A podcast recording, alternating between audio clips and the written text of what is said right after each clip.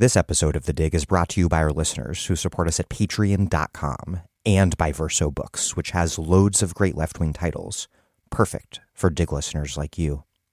One that you might like is Climate Change as Class War Building Socialism on a Warming Planet by Matthew T. Huber. The climate crisis is a class problem rooted in who owns, controls, and profits from material production. As such, it will take a class struggle to solve. In this groundbreaking analysis, Matt Huber argues that the carbon intensive capitalist class must be confronted for producing climate change. The narrow and unpopular roots of climate politics in the professional class is not capable of building a movement to face this challenge. For an alternative strategy, he proposes climate politics that will appeal to the vast majority of society, the working class. Huber evaluates the Green New Deal as a first attempt to channel working class material and ecological interests, and advocates building union power in the very energy system we so need to transform. In the end, as in classical socialist movements of the early 20th century, winning the climate struggle will require an internationalist approach based on a form of planetary working class solidarity. Climate Change as Class War Building Socialism on a Warming Planet by Matthew T. Huber, out now from Verso Books.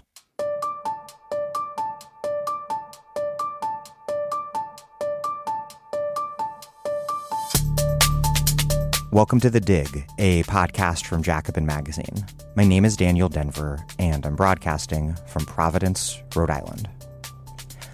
The capitalist world system is ordered from its political economic centers, but its structure and dynamics have above all else been analyzed, exposed, and to a certain extent transformed from the periphery, particularly from Latin America.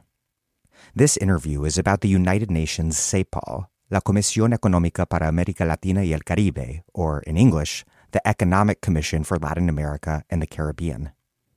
CEPAL is the institution that, after World War II, gathered economists from across Latin America in Santiago, Chile, where they developed the conceptual framework for understanding the world economy as a set of unequally structured relationships between primary commodity exporting nations on the periphery and finished goods manufacturers in the global center. The primary commodity exporting periphery faced a structural problem of declining terms of trade with the industrialized center. In other words, the relative price of the primary goods that Latin America exported, like sugar or coffee, were declining over time relative to the price of the machinery that Latin America needed to import from the wealthy center in order to industrialize and diversify their peripheral economies away from just exporting those primary goods. The challenge was to overcome the development paradox. The periphery needed more trade and aid, Cepalinos believed, to overcome their long term dependence on trade and aid. The capitalist global economy has undergone profound transformations since Argentine economist Raul Prebisch took over CEPAL in 1949. But the foundational insights of Cepalinos, which would later pave the way for more radical and Marxist dependentistas in their dependency theories, and also for world systems theory, remain critical today for understanding the power relationships that continue to pervade the global economy. Since England's capitalist takeoff and the rise of the capitalist world system, each new contending developmental state, from successes in Germany and Japan, or more recently, South Korea and China, to the continually frustrated efforts across today's global south, each country has been forced to contend with a constantly transforming world system that is premised on protecting incumbents in the center and dominating the periphery. Even as, meanwhile, the contradictions of that process for the global center have accelerated. My guest today is historian Margarita Fajardo, and we're discussing her book, The World That Latin America Created The United Nations Economic Commission for Latin America in the Development Era. In it, Fajardo tells the story of CEPAL and the multiple projects of Cepalinos from its founding through its early battles with the IMF over the causes and solutions to inflation, the polarization over the U.S.'s reformist Alliance for Progress, and Cuba's revolutionary break, the flight from the Brazilian dictatorship to Allende's democratic road to socialism in Chile, and then Pinochet's fascist coup all the way through the rise of dependency theory and then of world systems theory. It's a remarkable story. I don't think you will hear an interview like this tracing the history of Latin American economic thought in such depth with such a brilliant guest on too many other podcasts. My point here is not to brag, though it is bragging, but it is to remind you why you listen to The Dig, so you are more receptive to my request for financial support, which I'm making right now. If you love The Dig, please support us at patreon.com slash The Dig. We have lots of goodies to send you to thank you for your support, including our weekly newsletter sent to you by email in exchange for a monthly contribution of any amount at all, even $1. We get new supporters every day. We also lose supporters every day because people lose their job and because they, God forbid, stop listening to podcasts for some reason or because they suddenly become revolutionary Marxist Leninists who have no time for Jacobin's reformist Sochdem charade. Anyhow, we need your support to keep making this happen. Please contribute what you can at patreon.com slash the dig. That's P-A-T-R-E-O-N dot com slash the dig. Okay, here's Margarita Fajardo, a historian at Sarah Lawrence College and the author of The World That Latin America Created the United Nations Economic Commission for Latin America in the Development Era.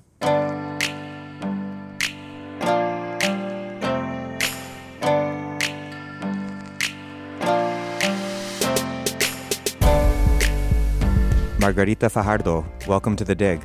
Oh, thank you so much. Thank you for inviting me and having me here. Very excited. There were two fundamental initial insights that shaped CEPAL, and they were first developed by its longtime leader, Argentine economist Raul Prebisch. And and we'll discuss this a lot later. It would go on to do a lot to shape dependency theory and world systems theory. So the first insight was that the global economy was divided between center and periphery. And then second, that these primary commodity exporting economies on the periphery that they faced a structural problem of declining terms of trade with the industrialized center of the world economy. Explain these two interrelated insights. What constituted the center and the periphery? And what about that relationship within the global economy structured those declining terms of trade? The center and periphery refers exactly to that inequality, and it refers and an inequality that springs from the international division of labor, one in which um, the peripheries are producing commodities or raw materials and you know agricultural products, mining products for the world's industrial centers, who in turn are producing sort of manufactures and capital goods that the periphery buys. Uh, so this specialization in this sort of on the one hand on raw materials and on the other on manufacturers is what creates this uh, is what the, the, the idea of center periphery tries to capture.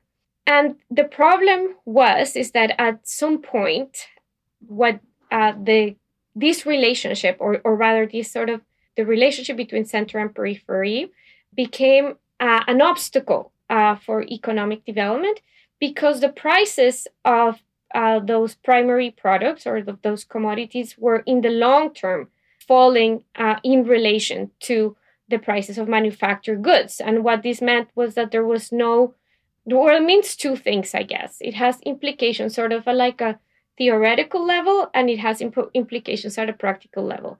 At a theoretical level, it meant that sort of the ideas of the advantages of a specialization in international trade were coming into question, some of those very principles of uh, 19th century liberalism. And on a practical level, it meant that the, the countries that specialize in these products, which are in Latin America or, or, or Africa and Asia sometimes as well, like won't be able to sort of catch up, or their income is not going to be able to catch up with the rest. So uh, those are the kind of fundamental kind of questions there. I would leave it at that for now, but we can talk certainly talk more more at that. The concepts of center and periphery, when we hear them today, sound very Marxist, and Marxists would certainly come to embrace them later on. But at the time of CEPAL's founding, or when Prebisch took over, he had developed these ideas while working for the Sociedad Rural Argentina, the association of the country's largest agricultural exporters, not exactly a bastion of, of revolutionary politics. And, and, and also, while he served as central banker under the authoritarian government that was later overthrown by Perón. Meanwhile, you write that in Latin America at the time that Marxists were more interested in studying the feudal structure of the region's domestic economies and, and political structures. Where did Prebisch fit into economics and intelligentsia at the time, particularly in Latin America? What what was he drawing on to develop his analysis? Well, let me first back a little bit to Prebisch's kind of position in a way, because he, as you as you clearly say, he's a he's a policymaker in a way. He's a economist in practice. Even though he's a professor, he's really not an academic. So his circle is really those of like he's embedded in solving very, in a way, practical problems of, of the economic policymaker. And the the first time he used the notions of center and periphery words with regards with money flows and how the money flow in and out of the of the periphery during kind of this capitalist cycles and and so it was in this very sort of constrained concept that, as you say, clearly has nothing to do with Marxism. But there's some literature that talks about this kind of early context of Prebisch and how some ideas that he was circulated within the circles that he had, and he could have been exposed, let's say, to kind of some of the terms or or the ideas, if not necessarily had any ideological influence on him. I think and that is sort of the kind of major disconnect that in many ways it, it was only it was only going to be like in the 1960s and early 1970s i guess with dependency theory that some of these ideas are going to connect explicitly uh, with with marxism and, and even so like the debates about whether dependency theory is or is not marxist inspired or is not within the marxist canon if you will started very early on and persist, I guess, to this day. Cepalinos believed that the solution to this entrenched structural disadvantage for peripheral economies was to be found in a combination of trade and aid with the center, which you write amounted to, quote, the periphery's development paradox, the need for more trade and aid, notwithstanding the long term dependence on trade and aid. How did Cepalinos see trade with the center as resolving problems caused by trade with the center? And then and then what role did aid play in that vision for breaking out of, of the development paradox? I think this is is uh, to me is it was it's a very interesting or and something that sometimes sort of escapes us about third world or global south development experts and development uh, statesmen and others who are interested in kind of conceptualizing what development is. And it has to do with the fact that there's a lot of, they're not economic nationalists or seeking for like autarky, uh, but rather as as kind of uh, many of the these uh, proposals that Cepalino um, that Cepalinos um, put forward, it has to do with kind of better terms I mean, literally better terms of trade, like in this sort of sense, but like better uh, organization of international trade. So it serves the interest of these nations. So as to why, what was the role of trade and aid in the development paradox? So first, what is the development paradox? And I think one of the the defining feature of the development paradox, or the way I try to explain it briefly, is that Cepalino saw that industrialization in the long term was gonna be able to with or shield some the economies from the vulnerabilities of trade and from and was and was gonna be able to to transform the relation between center and peripheries that they envisioned and by so doing was going to transform the global economy.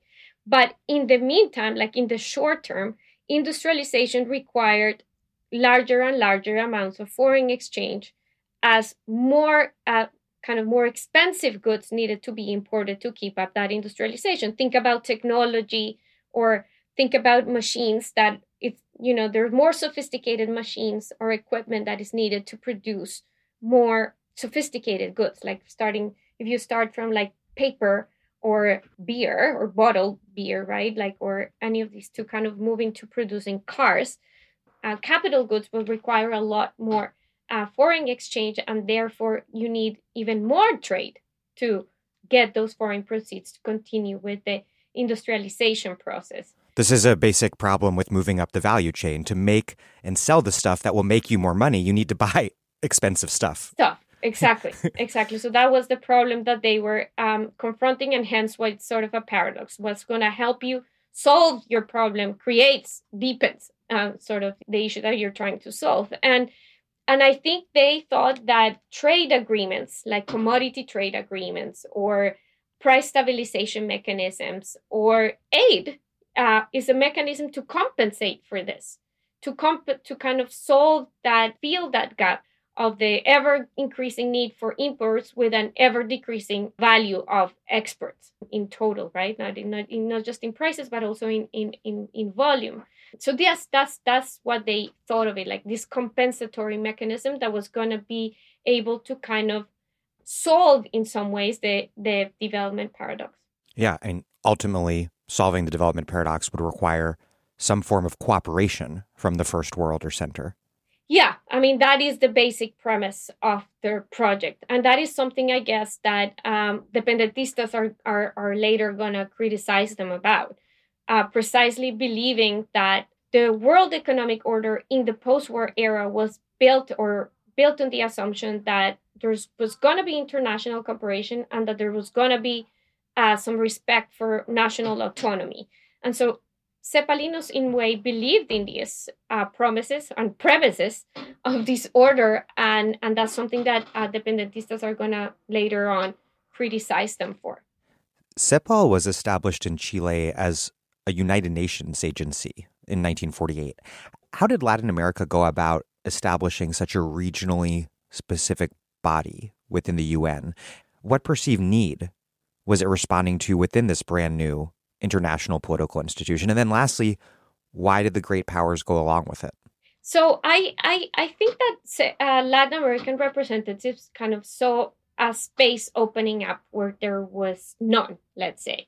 So there were commissions or regional commissions established for war torn regions like Europe and Asia. And it was sort of justified to kind of veer off from the UN internationalism discourse and practice to kind of adopt uh, regional uh, organizations within the institution because because of it was like an emergency right? Because of the urgent needs of reconstruction. And then uh, i think at that moment chilean diplomat who had the idea of cepal kind of saw an opening there and saying like well this could be the institutional precedent if you will to to to advocate for an, for a similar organization for Latin America, and this and so they did requested uh, an organization for uh, for Latin America based on the premise that Latin America had both suffered had economic difficulties created by the war and that it had also participated in the war effort by in a way giving cheap products of key commodities for for for the war and the interesting thing to me also is that CEPAL, unlike the other commissions, kind of acquire a life of its own and an importance that the other ones didn't. And this we can maybe talk uh, about it more of why and the role that other Cepali, like Cepalinos have to do with this sort of transformation of the institutions and becoming it and enlarging the scope that the very limited scope that it was supposed to have. And so to go back to your question of how does it fit in this sort of general institutional um, framework that was created after the war, I think, and this is uh, something that I think is, is important to, to talk about, the IMF, like, you know, when the IMF, uh, the International Monetary Fund and the World Bank were created, they were also supposed to be a third organization, right, on international trade. And this organization sort of never materialized, the International Trade Organization. And I think in many ways, CEPAL started to fill that vacuum. And it became the, the site, sort of the locus for having um, discussions about the role of international trade in the economic order and uh, in development uh, as well. So I think that's why there was a space that needed to be filled, and kind of CEPAL started to fill that um, fill that that role. Alongside Chile, CEPAL took root in Brazil, especially beginning with a young economist named Celso Furtado, who had a lot of influence in the developmentalist administration of, and my Portuguese pronunciation is not good, uh, Getulio Vargas, who was the president at the time and a former dictator, which, like Prebisch's work in Argentina under the authoritarian government there, reveals just how broad of an appeal there was for state led developmentalism across the region. It was not just a left wing thing. What about that moment in Brazil made it so fruitful for Cepalino ideas to gain so much influence? And then what, what did Cepalinos accomplish with that influence?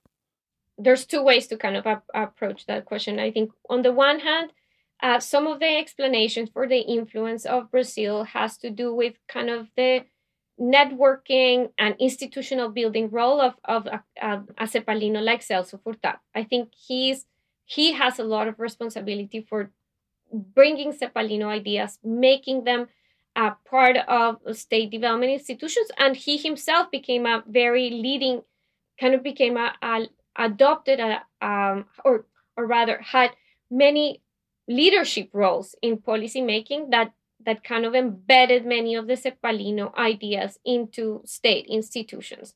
So he has a very good role, like in the in the in the terms of like they he has an active role in creating that influence. But as you say, I mean, I think there was also some demand for this, and it and I think sometimes what we think is like, well, there is this is the time of like economic nationalism and people and and the the idea around CEPAL is that it, it acquired a lot of influence because it sort of le- legitimized a process of industrialization that was ongoing.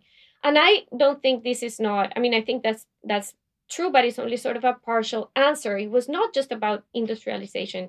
I think one of the reasons why it acquired influence was because of what we were talking about of this development paradox. The idea that there was something needed additional to industrialization, uh, that there needed to be cooperation, that there needed to be tr- better trade agreements and aid, sort of appealed to many policymakers. So I think it's both both of those uh, things, like not just the idea of industrialization and support or ideological and, and sort of intellectual support for industrialization, but also conceptualizing some of the very day-to-day struggles of the short term because i guess it's something that sometimes we also think of cepalinos as sort of the in bringing about the long or, or talking about the long term effects of international trade on development, but they were also very preoccupied with the short term, as we will kind of see of their interest in inflation. And they were preoccupied with having enough foreign exchange at the moment to solve that development paradox. So trade and aid, as as as as we mentioned before, were were those mechanisms, and I think that resonated uh, with policymakers, not even in not only in Brazil, but um, especially in Brazil because of the word of Furtado. You write about this really important economic forum, this Organization of American States, OAS Economic Forum, that takes place in Quitandinha, Brazil in 1954, where Cepalinos won over much of Latin America to this really comprehensive developmentalist proposal that they put forward. It included guaranteed prices and markets for Latin American exports in the center, meaning the United States, economic development planning to industrialize peripheral countries through import substitution industrialization, and then also critically new lending criteria for the International Bank for Reconstruction and Development and the Export Import Bank. You write, quote, Whereas international development organizations understood monetary stability as a prerequisite to lending, Cepalinos insisted that lending was necessary for monetary stability. And as I said, CEPAL won over most of the representatives from across Latin America. And yet, their proposal was essentially blocked by the U.S. administration of President Dwight Eisenhower. What were the stakes of this meeting in Quitandinha? And why did the U.S.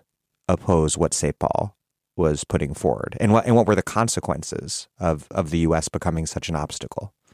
Well, I think the stakes of the conference were were to show it was sort of CEPAL's how would you call it like coming out the, party coming out party yeah, yeah. Uh, in which they it, they we see a whole not just piecemeal uh, suggestions here and there, but a complete, as, as you were saying, like a pretty comprehensive plan. And that's what that's why you sort of call it like a, a development platform. Like they sort of presented there the development platform, and it was also because it was a the it was also important because it sort of showed the confrontation between the OAS and CEPAL. We have to remember that the OAS, the Organization of American States, which acquired that name, uh, only the same year that CEPAL was founded, and I think that's not coincidental. It was the Pan American Union prior to that. It was the Pan American Union, and it created. Uh, it had this Inter American Economic and Social Council, which when CEPAL was created, many some like the American policymakers and uh, some U.S. Uh, representatives of the UN argued that that Economic and Social Council made CEPAL irrelevant, basically, that there was no need to create another institution that had an economic mandate for the region because that one already existed. And so the OAS meeting in 1954 in, in Quitandinha was like the test of this conflict between the OAS and CEPAL. And so what I think I uh, what I was trying to show there was like well in many ways as you were saying like it CEPAL sort of won that that match at least, and it positioned itself as like not only like it took over a bit on the organization of the meeting, but also it um, managed to set the agenda uh, of the discussion. And I, I don't know if like the impact of the U.S. blocking um, the initiative.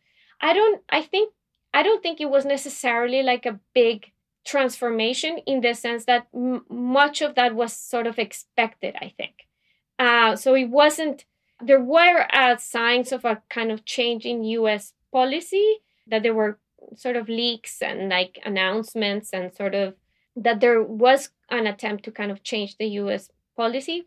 But I think uh, that it made, it made, so I don't think it was necessarily that transformative. What was more important in, in other words, was that CEPAL really was beginning to win the the battle for ideas within Latin America.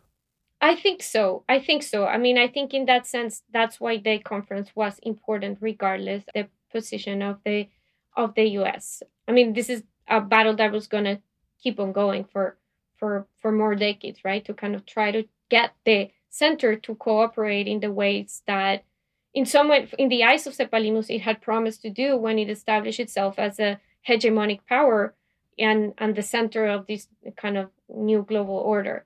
So it was something that they were sort of expecting uh, the U.S. to take the role that it, in a way, aspired to have, I guess. Well, while CEPAL was waiting for cooperation from the United States to be forthcoming, they first looked to regional cooperation and integration, starting with a project of El Salvador led economic integration of Central America and then also this proposed payments union that would solve the problem of these hard currency limits that governments across Latin America faced. But you write that regional integration ran into the quote, unresolved contradiction of the unequal trade relations between centers and peripheries within particular Latin American countries. And then, in terms of the payments union, the proposed payments union, the IMF basically blocked it, insisting that it could do and should do whatever was needed. What promise did regional integration hold for Cepalinos? The, the regional integration projects are something that I think deserve a lot more of attention than they have had so far. And I only sort of started digging in into them. But I think Cepalinos were, or that's the language that they spoke with when they talked about regional integration was about in a way taking advantage of economies of scale. Like national markets were too restricted, were too small to kind of make industrialization like this uh, what we were talking about before like this getting up in these uh, stages of harder and harder uh, levels of industrialization to they were too small to kind of um, make that feasible and so they believed that regional integration could do that so for instance they and, and when they look to europe and when they look to the the us industrialization they a lot of these policymakers remarked that successful countries had some sort of continental wide size. And that i mean and if you could you know think of the soviet union i guess it, it applies the same way. And they were also kind of doing efforts uh, for industrialization. So i think that um, that's the thought that was in their minds like well we need bigger uh, the size does matter and we need uh, bigger bigger markets uh, for our for our product so i think that was part that was behind the regional integration um, project also, you, you write that Latin American countries did not have a lot of trade relations with each other at the time. Mm-hmm.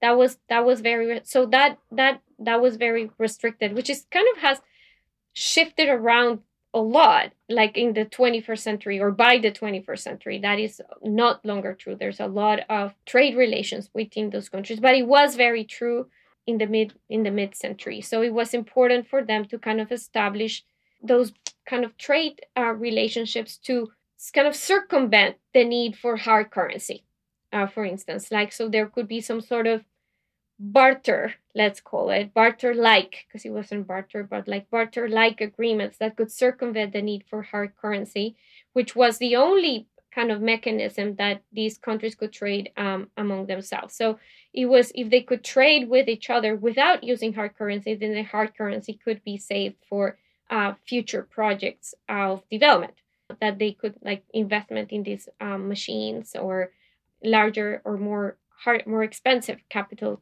uh, goods.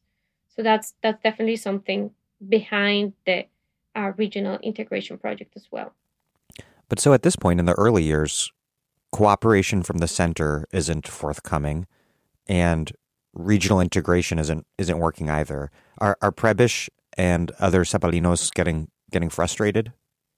I, I don't think they necessarily are getting frustrated just yet, but I think in the early 1950s because they're just starting, I guess. But uh, but I think I mean, if, to be perfectly honest, I think that their whole project starts with frustration. They are seeing that there are many changes that need to happen quite quickly because uh, and they're not because remember that at the point where Cepalinos kind of begin their project, a lot of the kind of development path are, are a lot of the large Latin American countries like Chile, Brazil, Mexico, uh, Argentina are already kind of moving away, moving from that easy sort of stage to the difficult stage. And so they start their project with a sense of frustration and urgency that something needs to happen. That's why cooperation is crucial at this moment because that's when it's needed to give that kind of to, make the, the leap right to this other um, stage uh, and that's why so they're adamant in in uh, they insist on it so i think many of them are are frustrated but in many ways they're also i mean they keep working on the same project for decades so something has to be like they're hopeful i guess that there's some role for them in transforming these um, economies in the early years cepal worked together with the imf and i think I think that you write, if I remember correctly, that Cepalinos even initially saw the IMF rather optimistically as a sort of global Keynesian entity. But soon they came into pretty serious conflict, starting with inflation.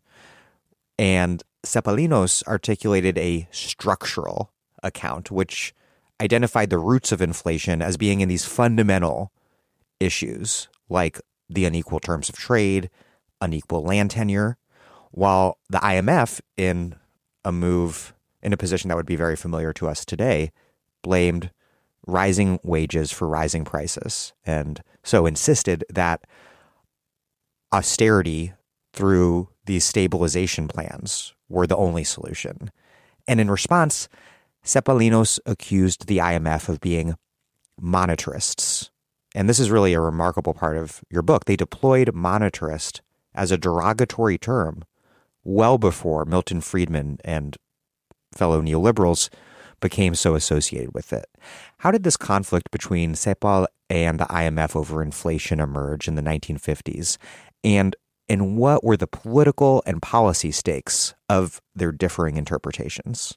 Well, I think that oh, although um, the IMF and CEPAL, the conflict between these two organizations has some becomes part or is considered kind of an ide- ideological dispute, like a dispute about ideas of where, where or how does inflation um, originate, and what are the uh, mechanisms to deal with it, what are the effects, and what is the relationship between uh, inflation and, and development, and uh, inflation and growth. I think we can start, or what I what I try to show in the book is that the conflict starts before it becomes ideological. It, it it's a question about uh, power and influence. It's a battle of these two institutions that are trying to assert themselves in the in Latin America. And we have to remember uh, that the IMF was in a bit took a sidestep position from Europe and European integration, and that very quickly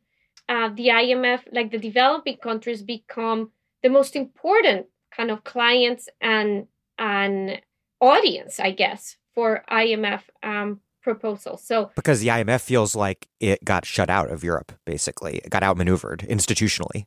Institutionally, yeah, they didn't have a role in the creation of the payments union. The Marshall Plan came in and sort of made uh, European integration part of a process of bilateral relations with the U.S. rather than uh, an international part of the kind of internationalism that the uh, IMF represented, and so the the role so Latin America becomes this uh, an important battleground for these. I mean, for CEPAL because it has a scope, but for for the IMF as well.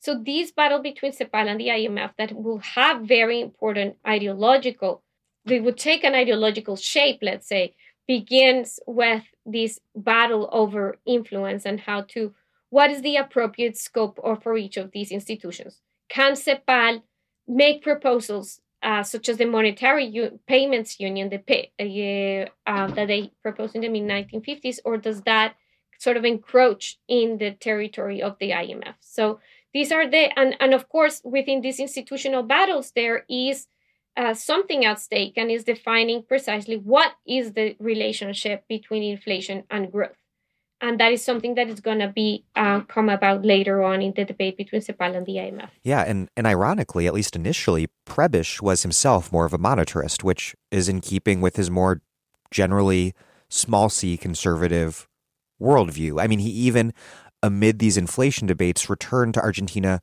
to work with the military dictatorship that had ousted Peron.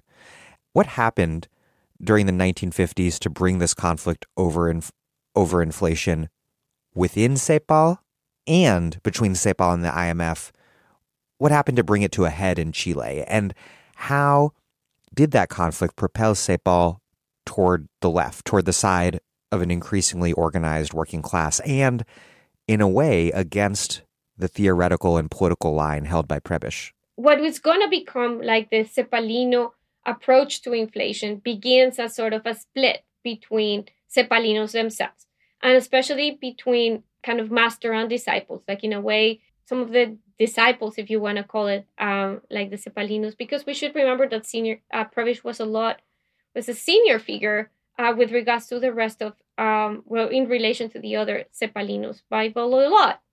And uh, and he had i mean he has a foundation a kind of leading role. And Cepal- some of the other cepalinos start to kind of contest that contest the position that he has taken, and especially those political options that he took um, uh, by going back again to work for an authoritarian regime in, in Argentina. And Cepalinos contest that decision and like uh, question Prebisch for for doing so and start thinking about like well maybe there are other ways to explain inflation that not necessarily have to do with the quantity of money and that actually kind of go back to one of the premises of the Cepalino project that has to do with what is the position of the Latin America or the periphery in general in the international division of labor. Maybe that also plays a role in understanding the, the kind of uh, long term inflation that Chile uh, had. And remember, like we should remember that in the 19 kind of 1940s and 50s, Chile had a sustained but not high level inflation, not compare like it's it's not the levels of the hyperinflation of the 1980s, but it does have a, a, um, high level that is sustained over time, and it becomes a problem for many reasons, like maintaining the well, maintaining the value, and it becomes a problem for the cost of living uh, in the 1950s as well. But so I think it has to it it has to do with also the incursion of other experts in the Chilean arena that Cepalinos were also like contesting and saying like, well, how can we be kind of the most important? Can we have a have our uh, headquarters here, and we are not the ones leading the discussion about inflation? So it also has to do with positioning themselves in in the economic policy arena as as uh, important actors in defining uh, what inflation is. But I think part of the debates about inflation have to do the of the what Cepalinos are going to end up coalescing about what the origins of inflation are have to do uh, with uh, conflict as to what were the uh, origins of inflation. And and many uh, Prebisch did uh, talk about the what was called like the cost the the wage price spiral or sort of the cost approach to inflation that in many ways sort of ends up blaming wage rises for the increase of inflation. But I think this was not necessarily like uh, monetarist uh, understanding. This was more a mainstream understanding, kind of in a many ways of Keynesian. That was sort of also the prevalent kind of idea about about inflation at the time. And so, at the moment that this is the sort of mainstream understanding that Cepalinos come with, other approaches to inflation is, is sort of interesting. The structural approach to inflation that is going to say, well, there are two things driving inflation. One is a lag, lagging agricultural sector that doesn't produce enough food to feed the population. And then the other one has to do with the impact of the periphery, um, of, of being located in the periphery in trade, that there's a lot of volatility coming on in the economy via the exchange rate that generates inflation. Yeah, and, and the Cepalino left advocating this structural approach really attempts to make the case that the struggle over inflation is a class struggle, an, an argument with, with important implications for the U.S. in the 1970s, and one that has, of course, become very relevant in the U.S. today, and as a result of the global power held by the Fed for the entire global economy, particularly the global South. So yeah, and and and I think to go back to kind of one of the questions that that you stated before, the effect it has over CEPAL as a whole. So in many ways, the structural approach to inflation in the beginning is is sort of considered or or they they think of it as a kind of a middle ground position in a way, sort of a an attempt to kind of be holistic, holistic and comprehensive while returning to some of the key Cepalino tenets. But the approach also sort of acquires these or has these tremendous effects in in the late 1950s and late and early 1960s in Chile, but also in, in Brazil, that radicalize uh, what uh, the structural approach means.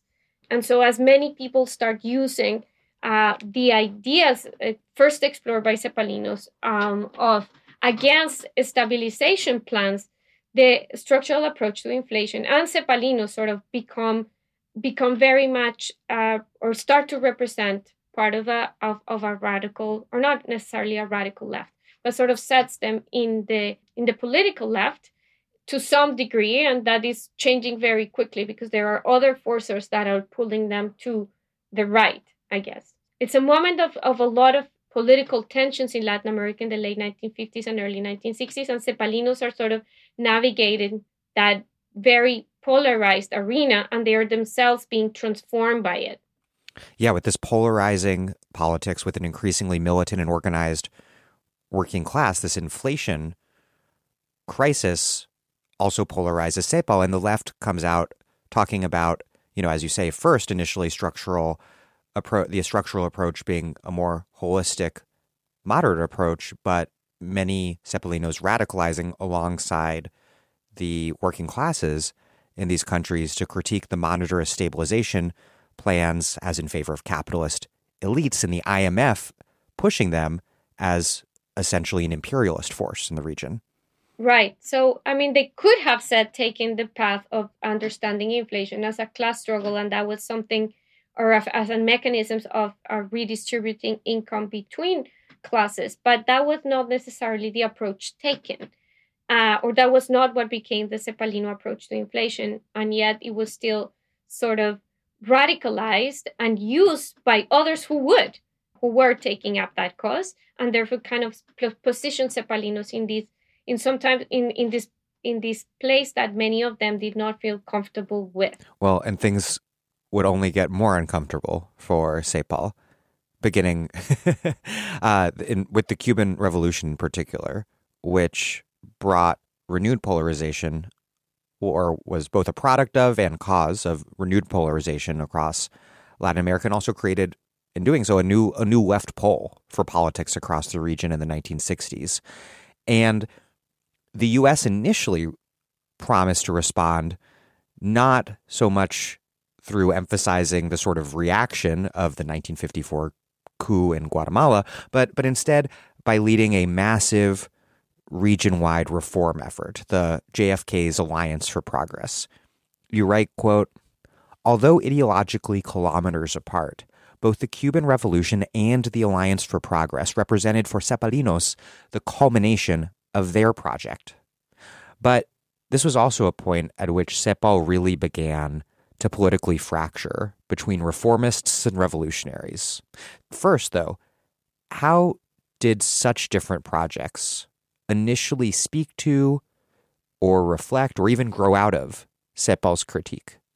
In part, it had to do with the center periphery framework, like the idea, because that notion was in a way very powerful and commanding. In a way it was it allowed um, for embryonic idea. So it, it allowed or i don't think embryonic is the sense. No is the word. Like it, it had a lot of potential in it i guess. Um, it could be taken in many different directions. And i guess that that is something that uh, i was interested in showing with the book was the extent to which with one idea that did bring about like economists from different places and different positions bring them together to create a collective that we can call Cepalinos. It's also it also kind of created paths for different political projects, um, and so I think that that is one of the.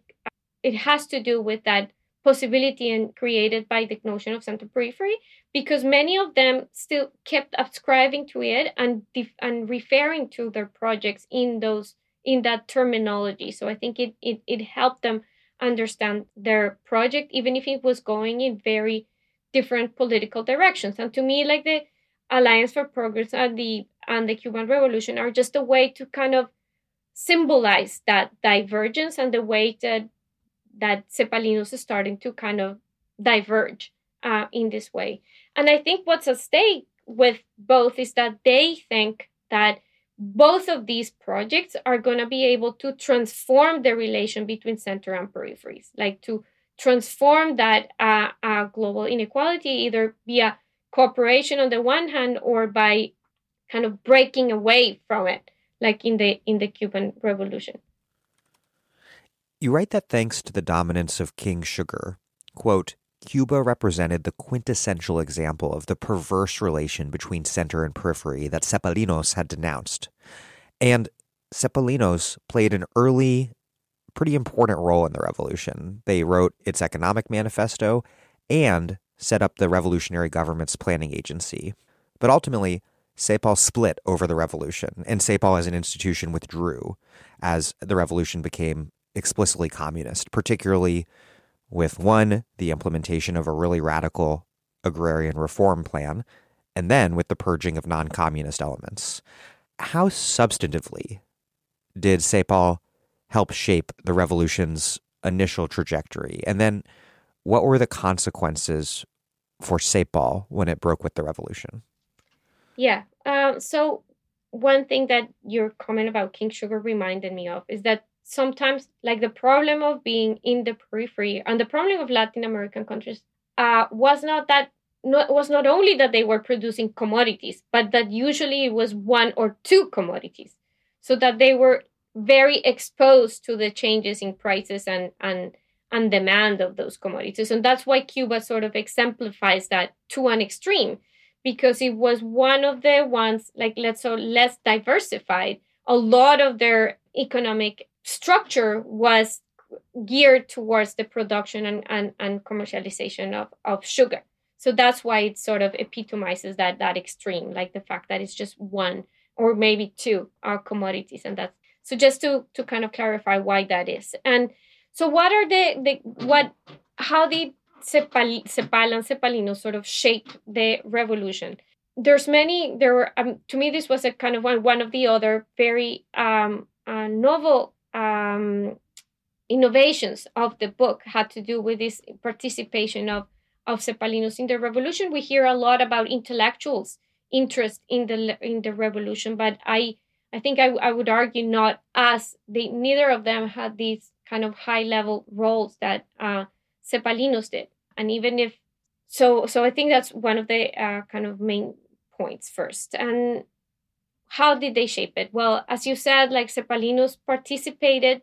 Well, first of all, were part of the one Cepalino and another Cepalino ally were the ones who formulated the kind of economic manifesto of the revolution in its early days and set out what was the revolution trying to do and a lot of the terms in which it defined the path of the revolution were along the lines of, of the Cepalino ideas, kind of the transformation of the relation between Cuba and the United States, the reducing the dependence on sugar and industrialization of the um, uh, promoting industrialization in the island and moving away just of, uh, of from agriculture, um, etc. The other way which they and they in this manifesto this uh, regino boti and kind of imagined a role for cepal in the revolution even before the triumph of the revolution. Like for boti cepal had effectively kind of helped some countries like brazil and chile in bringing about or thinking about ways to development and he imagined that cuba could do the same. And so he did like invite cepalinos very early on to participate in the in cuba with a mission like one of sort of like a technical mission that was supposed to train economists in planning techniques and and should remember that the at the very early stages of the Cuban Revolution, many of the sort of kind of middle classes and professionals were escaping the island, and so it was important to kind of train this new uh, generation. And the other one was putting Cepal- one of the Cepalinos, Regino Boti, as head of the Minister of the Economy for the first uh, five years. Of course, we can we can you know think about well to what extent were the ministers actually making decisions, but to my uh, as opposed to Castro or, or Che Guevara or any of the other commanders, and and I think that the fact that he stayed and then kind of was asked to leave kind of uh, talk, speaks about the importance that it had in sort of thinking and, and, and shaping some of the of the project. As for the consequences that it had for CEPAL, well, first we have to do have to talk about what happened to CEPAL with the participation on the Cuban Revolution. So at the level, so some Cepalinos, like I was saying, like Regino Boti, participated in the revolution sort of on as Cepalinos, but also on their own kind of personal terms. But the institution itself sent a mission to uh, CEPAL and uh, to Cuba, sorry, and then kind of aborted early earlier than the Cuban government desired, and that was a clearly political uh, based decision by Prebisch that kind of shaped the position that CEPAL was going to take with regards to Cuba, which was a, a big debate uh, Latin Americans too. How all the governments had like, and that position changed over time, how to address um, the Cuba question, let's say should they uh, support Cuba's right to self determination, regardless of whether they agreed or not with the path it was taken, or should they take a stand against a shift towards communism that many of the uh, leaders at the moment were afraid could take over uh, in the rest of the region? So uh, Cepal was sort of in that similar kind of conundrum, I guess, and and the decision taken of of Prebisch of taking the Cepalino mission out of Cuba before it had uh, sort of finished and before the Cuban government uh, required it was interpreted as this sort of sign, uh, this this positioning uh, itself ag- against Cuba. So the two sides of this participation are are there, right? Like this kind of devotion to the to the Cuban Revolution by Cepalinos like Boti, but also the institutional withdrawal, and that made it clear for many on the intellectual left that CEPAL had sort of changed, and it was no longer representing this sort of voice of the periphery and this attempt to address global inequality, but sort of had a necessarily not taken its ideals to the fullest extent possible, or at least that was interpreted um, by the intellectual left.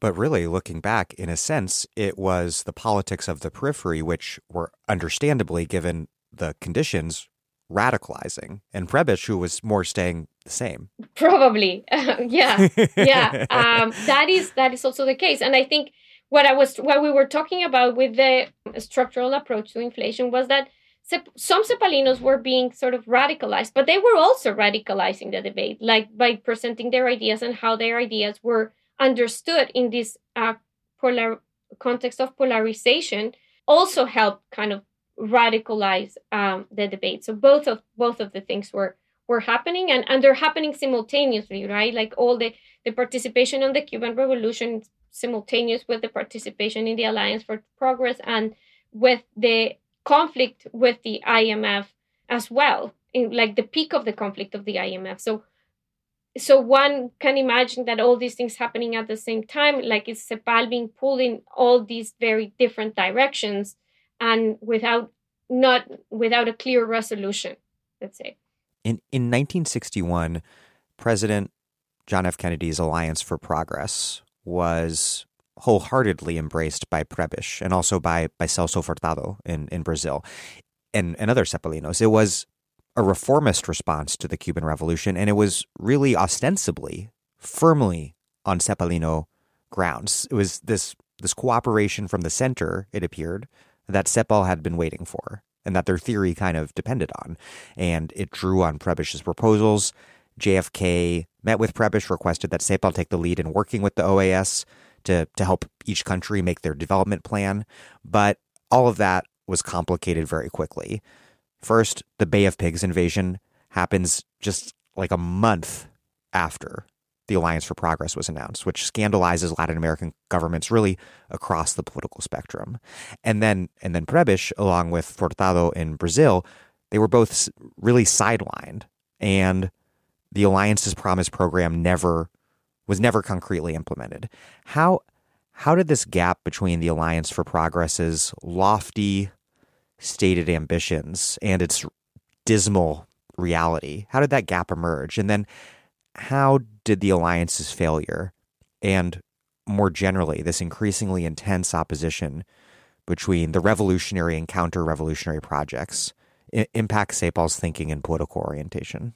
Yeah. So first to kind of the idea of Alliance for Progress failure, I've had like a lot of discussions too about this with others about the extent to which it can I mean to me uh, to which we can say it, it, it failed at least very early on and I think and I think for for Cepalinos at least and for many who were there although the alliance kind of ended up inspiring uh, many projects and this is true of many like uh, housing projects, for instance, uh, in Chile, but in also in Colombia, in other uh, in other countries, to, as you say, the contrast between what it could do and what it hoped to do uh, was the fact that uh, the gap was very clear from early on, despite that some um, some of these projects were, you know, carried on and and with the Alliance for Progress funding. So I think that the one of the reasons what you know the alliance for progress failed is i guess one of the what can be kind of stated in some of the words of furtado that it was very clearly a political tool and so the economic effects that it would have were were being kind of derailed or or not not prioritized as much and so i think people started losing faith very quickly because it was clearly a response to the revolution. And, and although many people, I mean, that's the sort of thing in, in that we have it, that we have it sort of like in at this moment, there are many people who support the revolution, uh, but there are many others who are like worried of the consequences of having that revolution in, in the region. So even though this happened, I think they, they even though by the support those who had supported the Alliance for Progress were themselves are kind of quickly disappointed because the ambitions didn't translate into practice for many reasons. Some have to do with like I guess bureaucracy and the uh, how to unfold these plans. Like, do the countries have the plans they're required?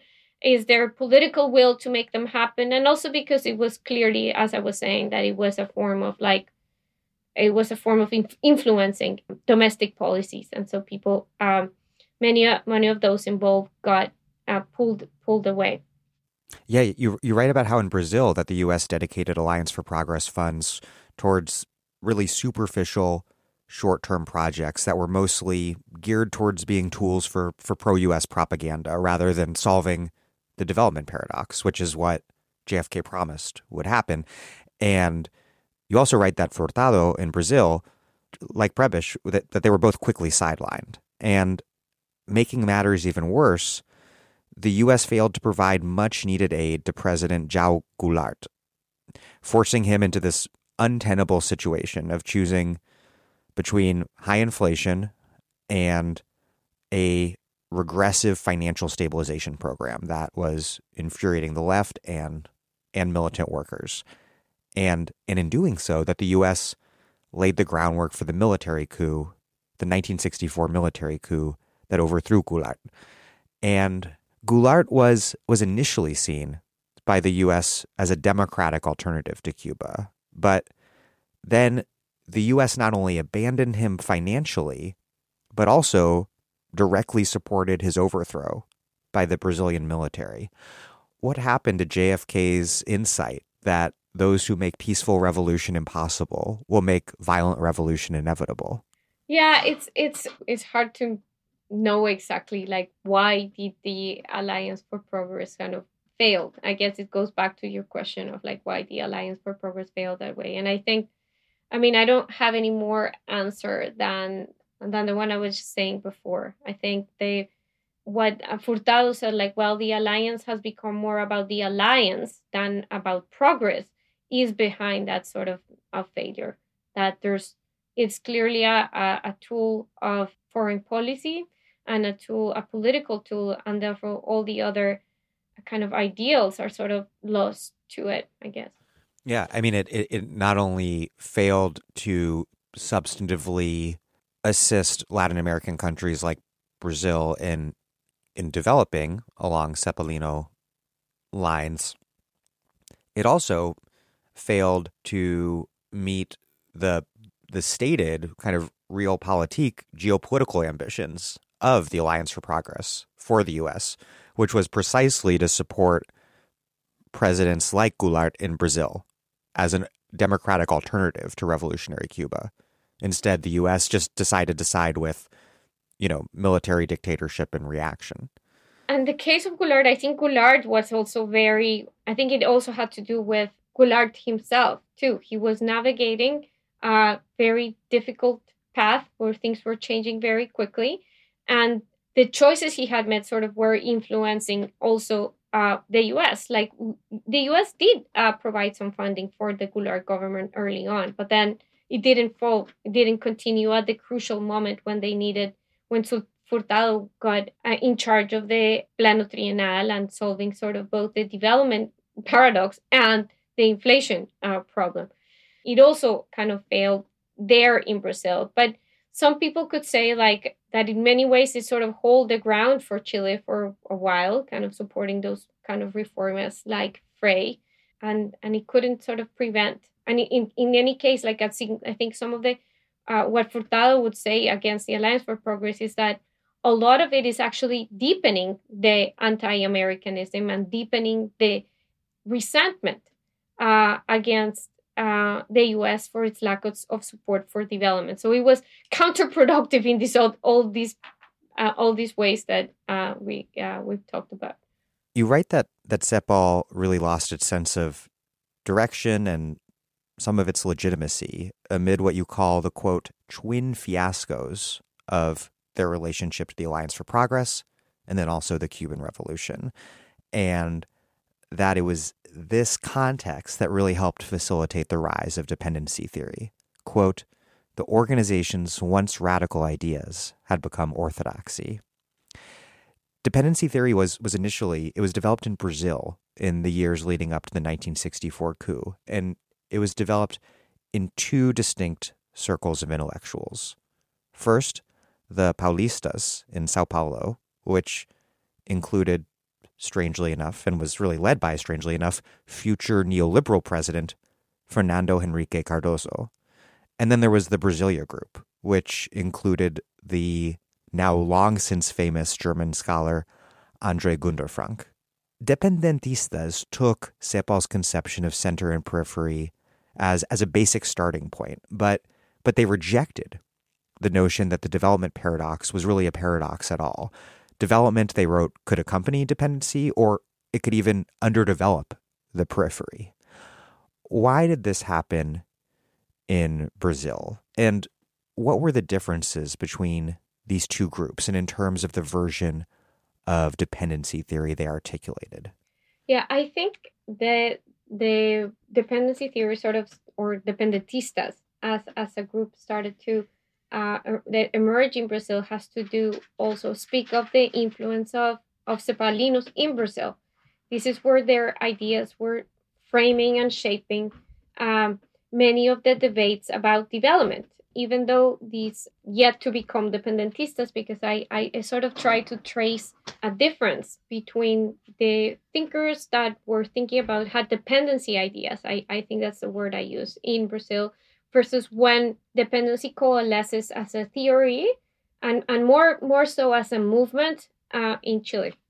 So I think the that's one of the reasons, sort of the influence of of the of dependency in Brazil with like and many of them were reacting to Furtado and his ideas uh, uh, about development.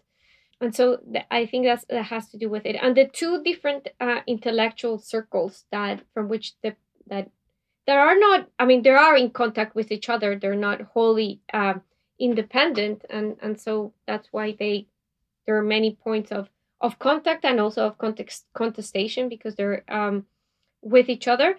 I think kind of represent two different kind of in a way intellectual or academic projects.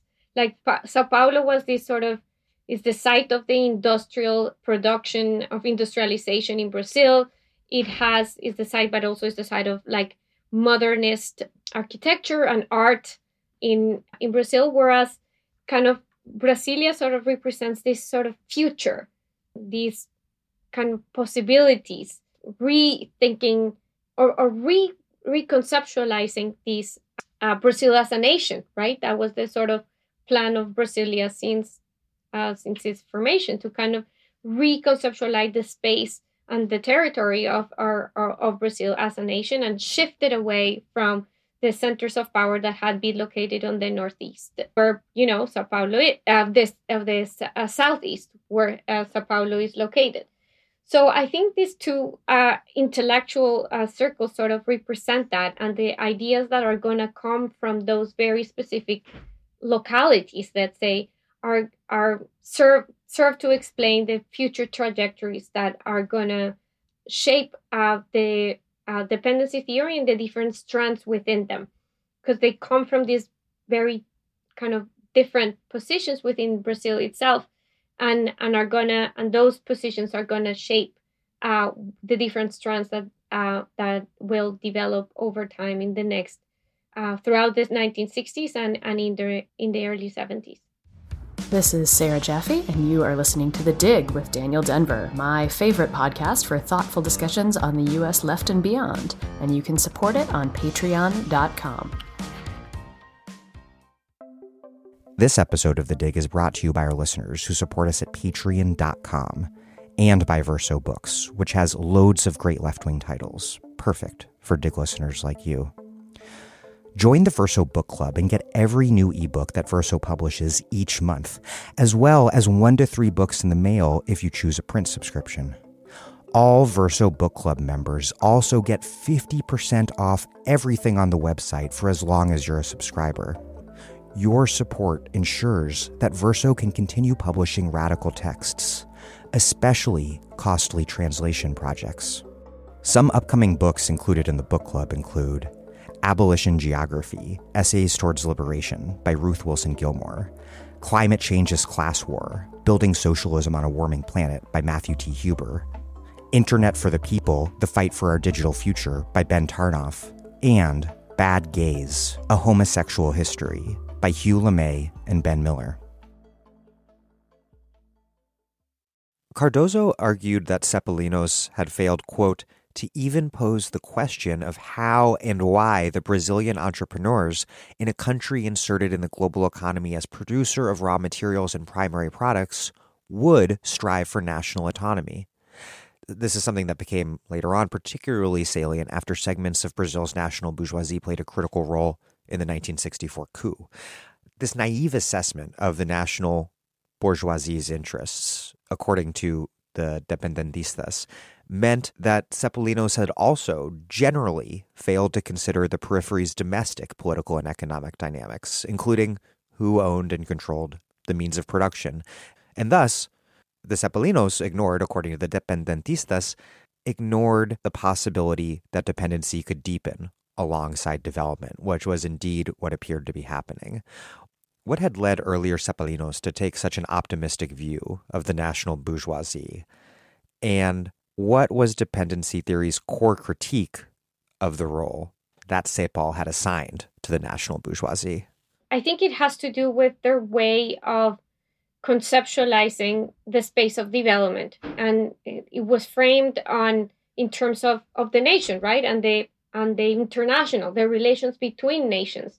So I think part of it is the that's where the sort of vision of the role of the uh, bourgeoisie as as a leader of the as the and uh, as the leader leading kind of class, I guess, in the process of development, and also of their whole vision of where where does development uh, happen, right? It's in the space of the nation, of the or the international, rather than uh, what dependentistas are going to think about, and it's sort of the transnational role of of capital, right? Something that they are going to emphasize as well, like uh, these links across nations of capital that that unite them all.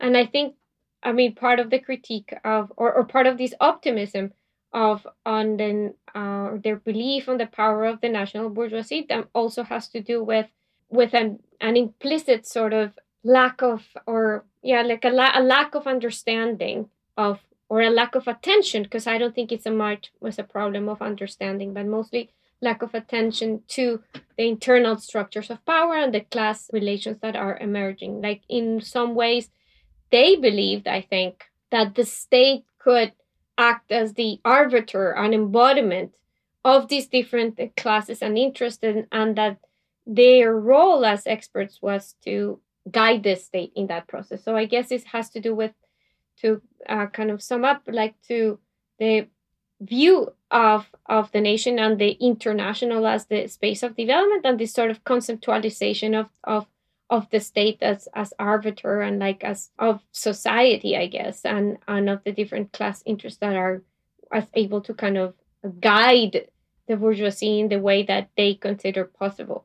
Gunder Frank argued that CEPAL misdiagnosed the problem of development as originating in the 19th century's International Division of Labor. It, instead, he contended that it all began well before with, with Spanish conquest and Portuguese conquest. Why? And what was at stake in this debate over when the problem started, over, over the historical origins of this unequal systemic dynamic between center and periphery? I mean, this is like, you know, the question of uh, the studies of or like of the history of capitalism in Latin America, and I guess in and in global history as well. You know, what are the origins of of capitalism and what defines those origins? You know, what element are you using to identify uh, what the origin is? And so I think that uh, was part of the critique of, of Gunder Frank, or or that was what, uh, yeah, it was part of the critique of Gunder Frank against Cepalinos to say that they were looking for the origins of this inequality between center and periphery in the in sort of a crisis or or some some form of deviation of a norm on capitalist development that was uh, and supposed to provide benefit for all the participants of trade. And he was trying to say like well the origin of the problem has to do with uh, of the unequal relation between centers and peripheries is pretty much embedded on capitalism itself which to him uh, and there's of course like tons of debate about this kind of eurocentric position with the um, creation of a euro-centered world economy in the early modern era of which latin america was part. But i think someone you know many some some scholars also kind of are, are starting to think like well uh, one can hardly say that latin america was peripheral you know in the early modern era. If you think about that it was the center of what scholars called silver capitalism right? The era of silver capitalism. So it was you know it was also the beginning of producing it was the production of uh, raw materials as the mechanism to insert itself in the global economy, but it was also vital uh, rather than peripheral for the functioning of that world economy. So there are many debates embedded in sort of the critique on Gunder Frank, and many the ones that kind of intersected with it, such as the one about whether Latin America was feudalist or capitalist in the uh, colonial era, whether some of the legacies that or the obstacles about development were about sort of legacies of of that feudal mode of, of, of production, if you will, are, or it had to do with kind of more structural, systemic, world systemic uh, problems like Cepalinos were sort of proposing. And there's like, I guess it, what I'm trying to say is like there could be many ways to unpack this question because that point is gonna is touches upon many of the of the debates about what capitalism means in Latin America and what Latin America means for global capitalism. These decades of revolution and reaction sent dependency theorists, dependentistas, and Cepalinos on the move into this really fervent Latin American intellectual diaspora. And the most important thing was Brazilian dependency theorists moving to Chile after the 1964 coup in Brazil. You write, quote, it was the migration of dependency ideas from Brazil to Chile at a moment in which the military forces ousted the president in the former and the forces of the left envisioned a transition to socialism in the latter that turned dependency theory into a radical political movement in Latin America and the world. How did dependency theory's exile from Brazil, particularly its movement to of its headquarters really to Chile, impact dependency theory and then also, of course, expand its appeal and resonance both both in Chile, which was undergoing a revolutionary democratic road to socialism under Allende, and then also just everywhere across the region. Yeah, I mean, I, I think the transition to Chile was key in two levels. One, because it reunited the um, the Brazilian, and now sort of calling them the Brazilian dependentistas, and it it re but and this reunification sort of meant that the different ideas that they were toying with became understood as one whole thing that one could uh, call dependency theory, even though many of them sort of contested that um, understanding of one one sort of unified theory or more, and or that they could they were all part of the same thing, you know, later on, the, the same uh, project.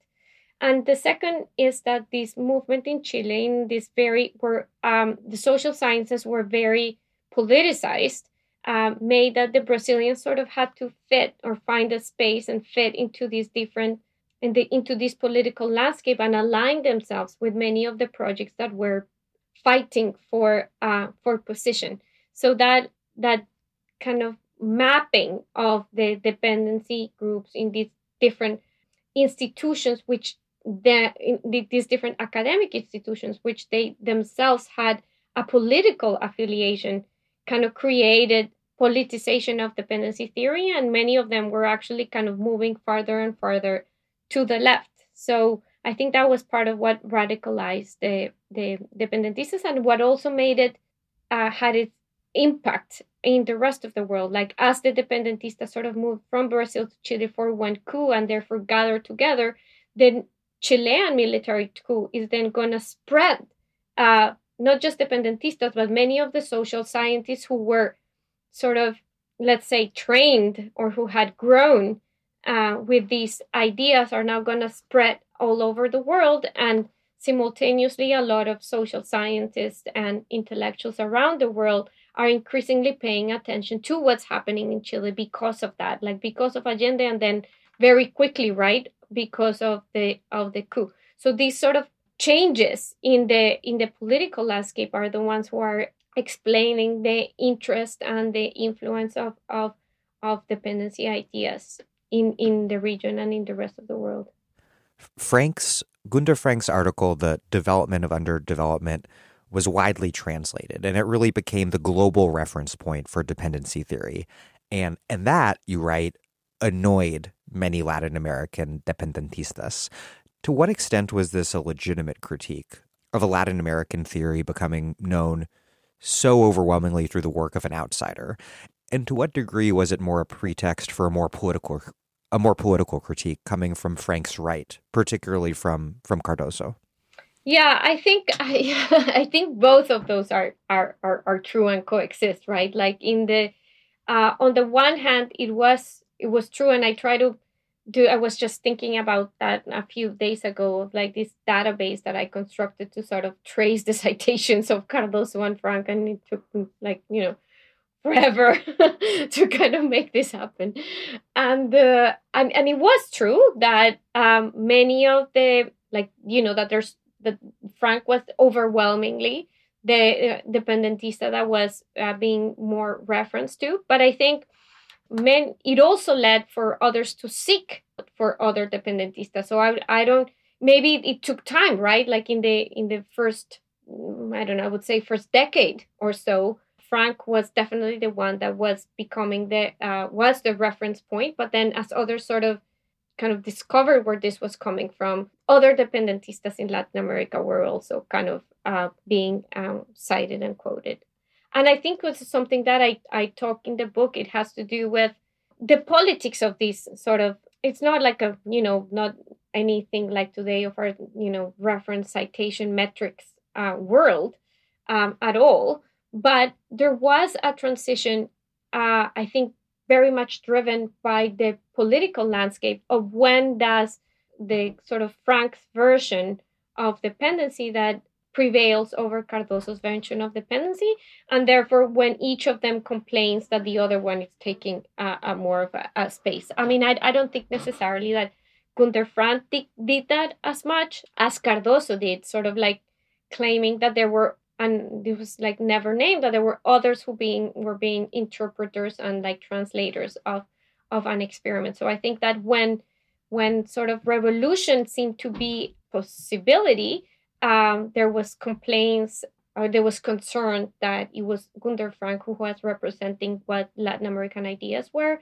And when sort of revolution sort of faded out of the as a possibility in the political landscape later on in the 70s and 80s, I think sort of uh, Cardoso's version of dependency theory uh, acquired more attention and, and, and saliency. But I honestly think that a lot of these things have to do with like um, these individuals themselves going through all these changes and and trying to position themselves in, in, in the academic world, let's say it, and, and in the political world. So both of those things that you said are true. Like in ways, some ways like petty complaints, I guess.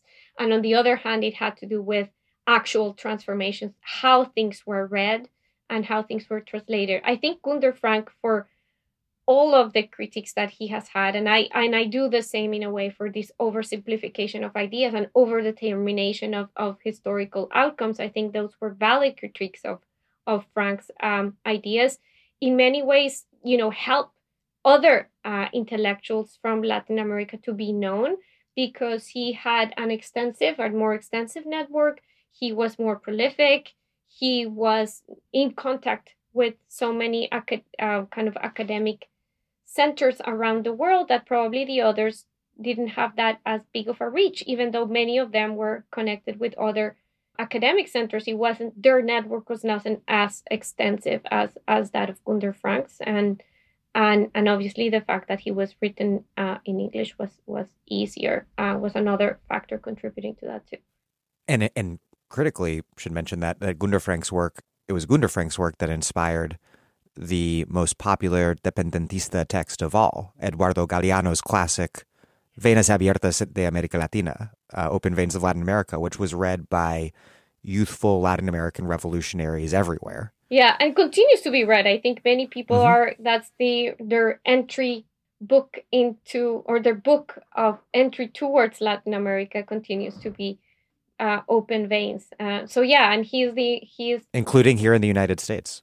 Very, much. very much here in the United States. Yeah, um, that's one of uh, one of uh, um, the key works of the fusion of dependency theory. I guess it's it's Open Veins for sure.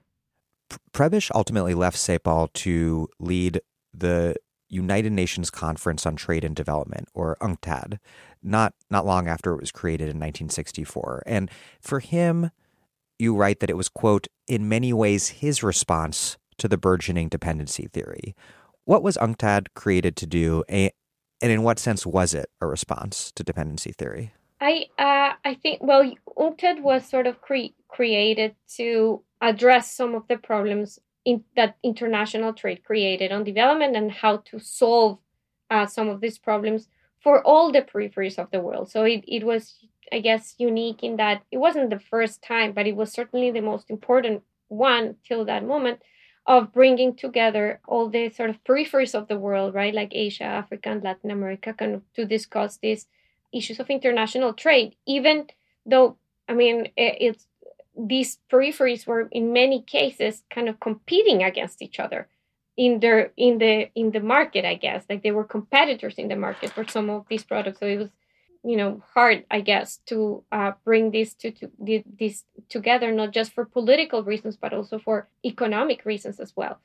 I i do think that this is Prebisch is sort of like response even though these um, dependency ideas are sort of growing simultaneously as UNCTAD is progressing. Because Prebisch, it was the mechanism that Prebisch used to kind of take the the repertoire, sort of what would we call what we talked earlier on about CEPAL's development platform to the global level. So many of what inspired uh, UNCTAD had to do with those commodity agreements, with having quotas for certain products, with having with reducing the protectionism of the center towards the periphery, right? Like with opening the markets, with having some sort of buffer stocks to to avoid the fluctuations in in trade, to provide money for balance of payments problems, like all these issues that CEPAL had talked about in the early 1950s with the development platform were then carried over by Prebisch to UNCTAD. And the reason why I think it's this a response is because it's his way of saying these ideas are valid and can do more than uh, we in CEPAL have been able to do at a moment that uh, CEPAL is very much criticized uh, for its lack of uh, kind of understanding at what the problem of development was and therefore uh, the lack of, of results uh, that uh, its ideas have produced. so to the loss, like uh, UNCTAD is sort of this response to the loss of legitimacy of CEPAL among the intellectual left, or I guess that's how Prebisch sees it. Prebisch sees like, you know, there's like this talk, he calls it, of um, exploitation, of like dependency, that for him, he, he uses this sort of term, it comes from these newbies, I guess. These newbies uh, thinking about development are coming up with these ideas, but really let's just reaffirm what we what we think are the core issues and take it to beyond the region and into the global level. Dependentista's power and influence in Chile was, of course, crushed alongside the popular unity government with Pinochet's 1973 military coup. Meanwhile, in Brazil, Cardoso would become the leading intellectual opponent to the military regime, but not at all as a radical leftist and not really as any sort of leftist at all. He he made his way into the the, the opposition, the, the principal opposition party, the Brazilian Democratic Movement or MDB, and led a sort of thoroughly liberal opposition to authoritarianism. And then ultimately, after the transition to democracy, he served two terms as Brazil's rather neoliberal president in the mid 1990s. How do we make sense of Cardoso's trajectory? Because I've, I've always found it extremely confusing. Yeah, uh, I mean, that is one of the questions that I think this book is just not only this book, I guess, but with that I try to open with this book because I, I and that is worth sort of like um, unpacking more. Well, first of all, I don't think I I think that when Cardoso began his opposition to the military regime, he himself and others would characterize them as part of the left. It could be because the left was a very broad definition to anyone who opposed the military dictatorship. It could be because that was kind of very, the term had to be very broad in these conditions of, of authoritarianism. It could be that too. So, so first, that's one of the things that we should remember. Like, I don't know if like he necessarily like or others think of him as something other than a member of the left in the in the 1970s and even into the early 80s so there's there's there's just one thing. And the other thing is that i think we should think about cardoso as a critic of the development state since the very beginning right? Since he began thinking about since he began criticizing cepalinos for their belief in this in the in the development power of the state, in the development power of the bourgeoisie, in the conceptualization of the nation as the space for of the nation and the and the sort of the international, so the relations between nations as the space of development.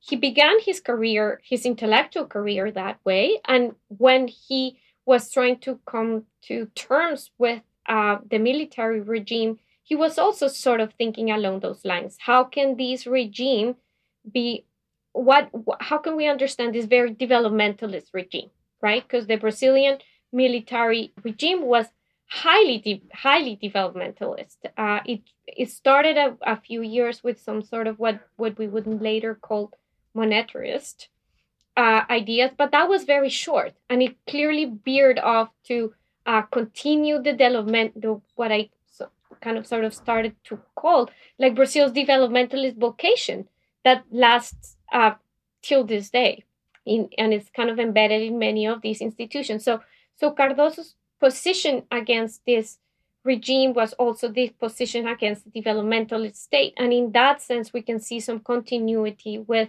what happens in what the so-called pure neoliberal era of the 90s in which he was uh, president. That's fascinating because it means that dependency theory in Cardoso's case really becomes a critique of CEPAL developmentalism, not from the left, but but from the the right and from what would be become known as sort of the neoliberal perspective in Latin America.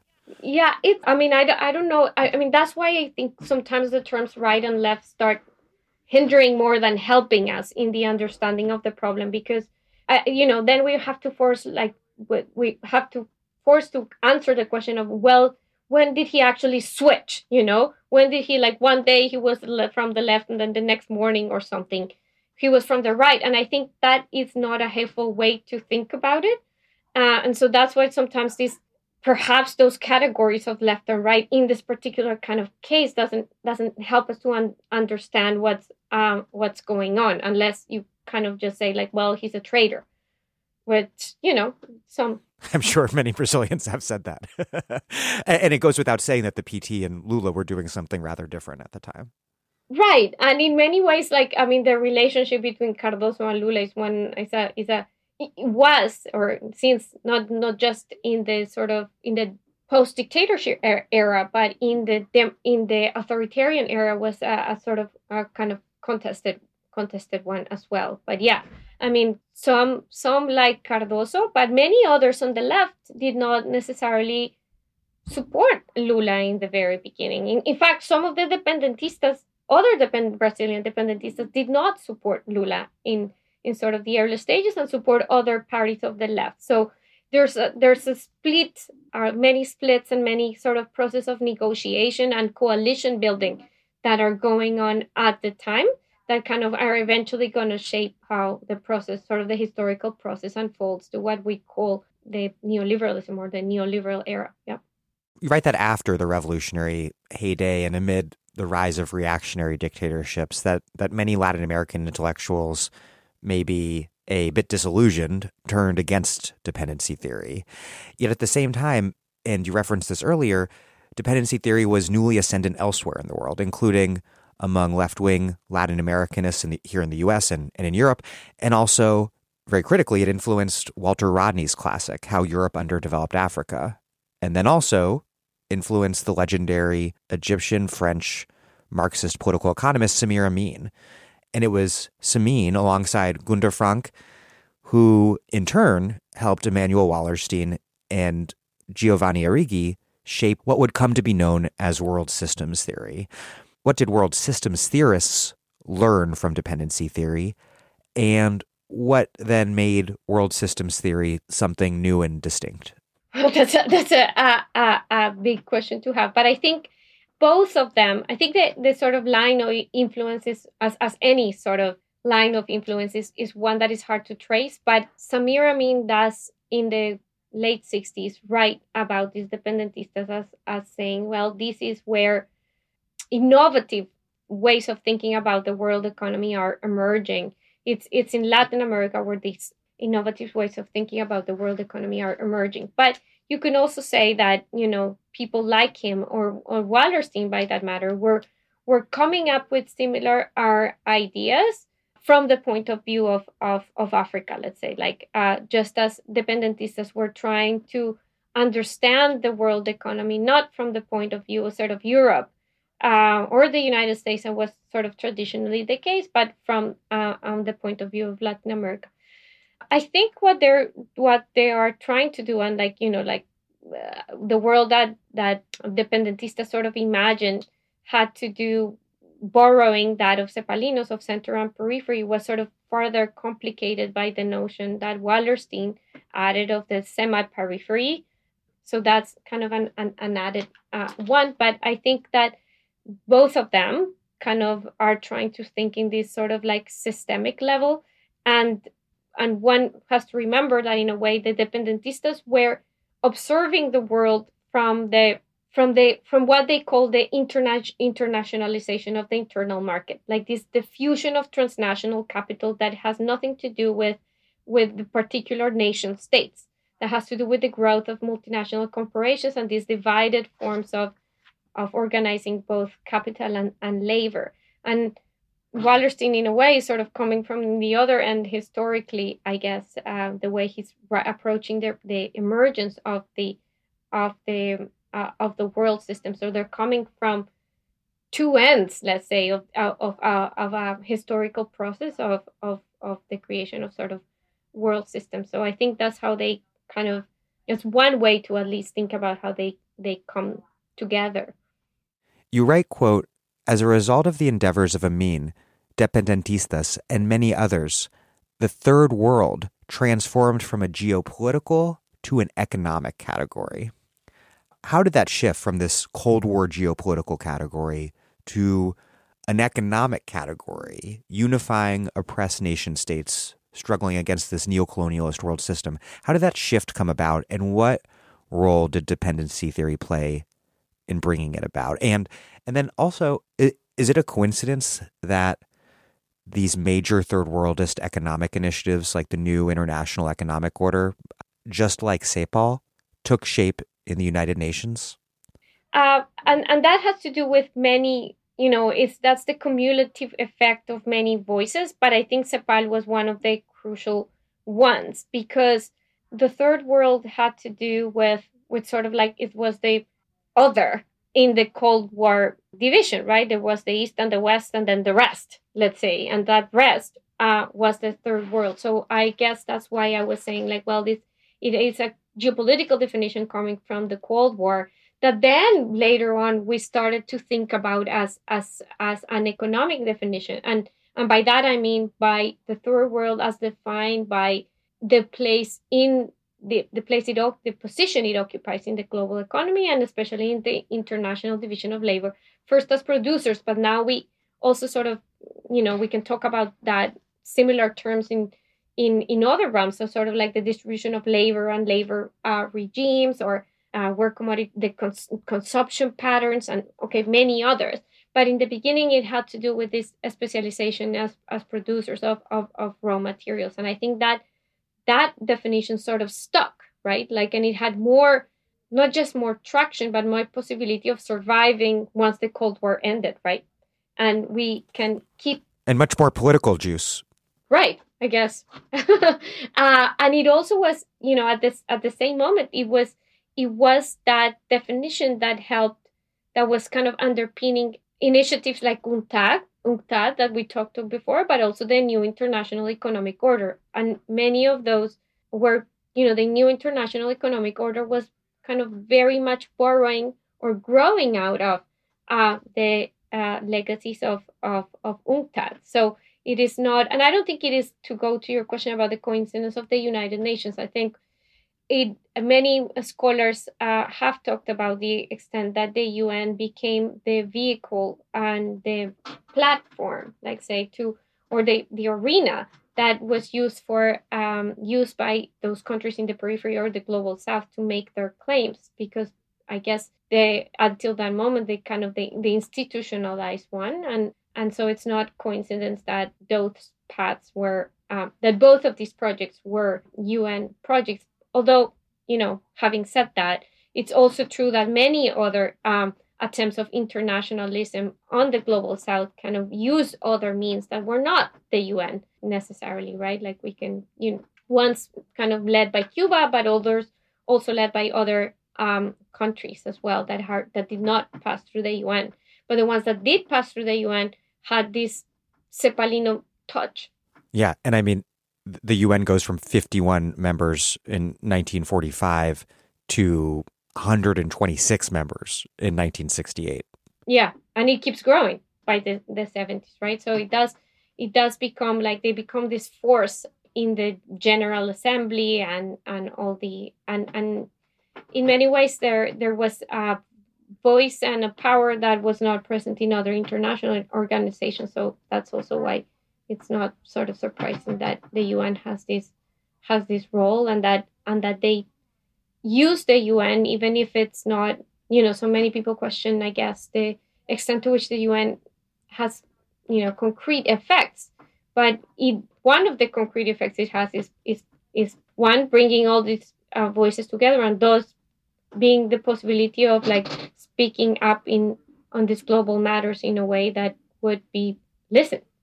Yeah, and then like prior to widespread decolonization, then Latin America Latin American countries were some of the few independent nation states that were not colonial. Right. Colonizing yeah. nation states, though I mean they were led by Creole elites established by European colonization, so that's complicated. But they did occupy this kind of unique position in the international community prior to widespread decolonization. Right, right. Like uh, on these, and and I think that had to do also with sort of the um, why CEPAL sort of was able to become CEPAL, I guess, um, has the, the specific position of Latin America in the world, at the political position of Latin America in the world, and as both, in a way, like the periphery that is independent, but also that in many ways consider itself as part of the West, as opposed to kind of other, you know, as opposed to Asia or or or, or even Africa, right? that many in many even despite the contradictions entailed by that affirmation many of the latin american leaders did consider latin america as part of the uh, as part of the west um, so that also kind of helped to kind of frame the discussions that they are and perhaps also to to limit them um, as well where does the story you tell relate to the rise of new, not new now, but new then, and rather conservative theories to explain the problem of third world development, namely modernization theory, which posited this linear path of progress that would lead all nations to follow the West in their development. To what to what extent were dependency and world systems theorists responding to the ascendance of modernization theory in the US or or vice versa, or or at least in some sort of conversation and conflict with one another?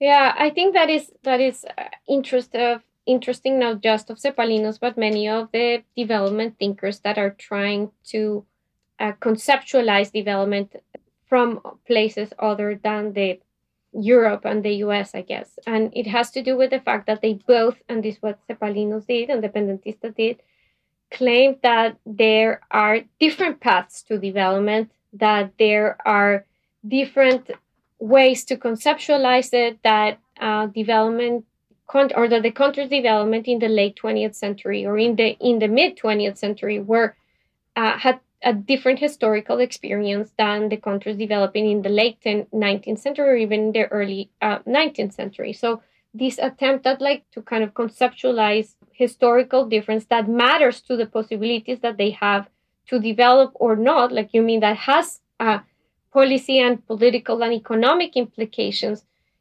goes along with a reification of some sort of also path of development, right? Like most most of these development thinkers kind of believed that it was industrialization, which was, you know, the path that all these other countries had taken, was the mean to achieve development.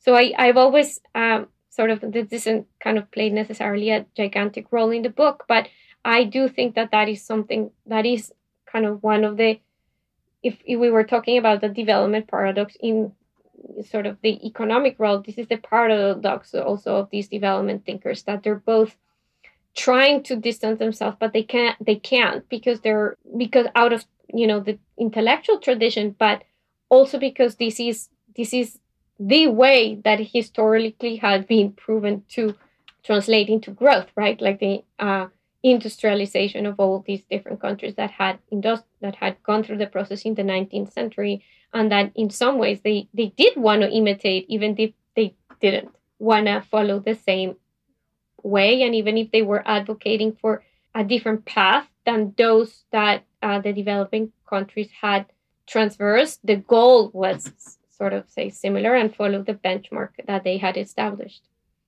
When we think about economists in Chile, we in the United States on, on the left typically think not of the Cepalinos, but rather of the infamous neoliberal Chicago boys who played such a key role in the Pinochet dictatorship. But you write, quote, Sponsored by the Ford Foundation, the infamous Chicago Boys, who dominate our narrative of the battle of economic ideas in Latin America, struggled to unseat Cepalinos on their home turf and were only successful after a sweeping realignment of political forces in Chile and the use of coercion and violence. How do we differently or better understand the story of the Chicago Boys? One that I think a lot of listeners have, have some understanding of. When we see that they could only wrest con- wrest authority from CEPAL through the use of a brutal military regime's repression.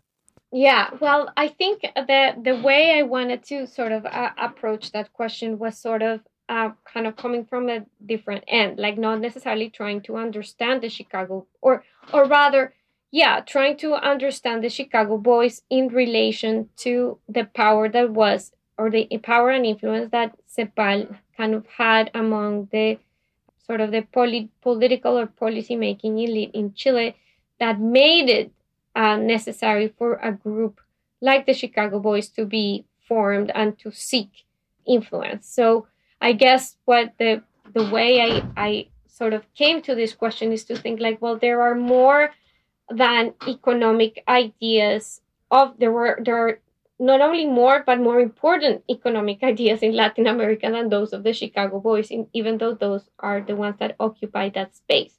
As for the transition and the use of violence, I don't that is something that I can think I, I I always you know think about and of course we don't have access to a counterfactual right? Like what would have happened? Like how how much but we can sort of and it's something that I'm sort of more interested in doing kind of tracing the continuities and not just the break. Like we think that in uh, like I guess in Chile there was like a fundamental fundamental break in in the terms of uh, economic ideas after the Chicago Boys and the and the authoritarian regime. But there are there are many ways in which the ideas of Cepalinos, I I I, I mean, this is something that I I am starting to kind of research on, uh, sort of lived uh, through these kind of momentous regimes. So uh, that's the way sort of I, I think about this like to what extent where i mean they were definitely crushed in in the moment but that doesn't mean that many of the of, of the ideas uh, disappeared.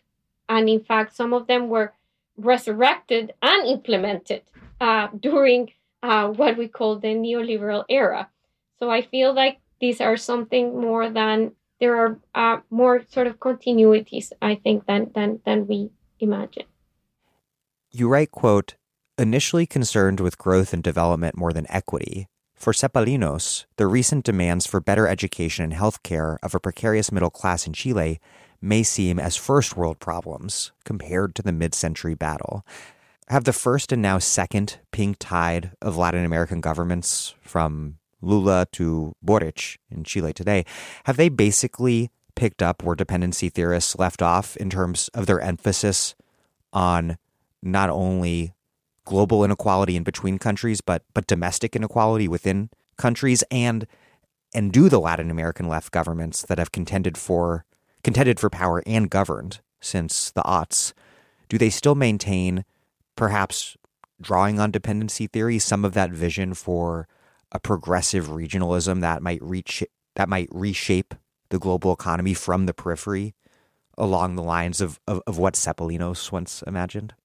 Yeah i mean i, I this is something that it, it's sort of like um, a question in my mind. So more than an answer i don't think i have a concrete answer to this question but i do think it's there are as i was sort of saying before there are certain certain initiatives that were put forward by cepalinos in sort of the development era that come only to kind of be realized to more to a larger and more fuller extent in the so-called neoliberal era.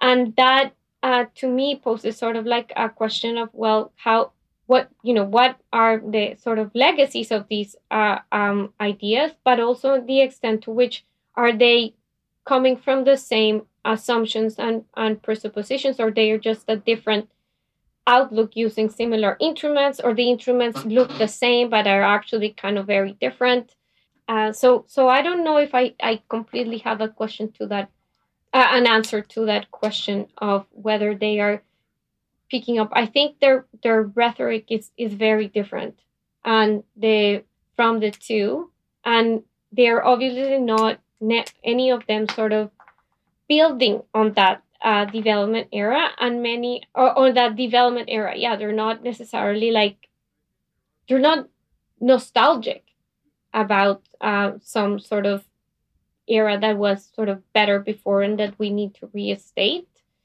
but more thinking about how I think in some ways address some of the issues that were not kind of privileged in the past and and and that had to do with um, equality and and and social um, development, if you will. To to what extent do you feel like the ideas put forward by Cepalinos and Dependentistas that those ideas still are still relevant for the predicament of Latin America today?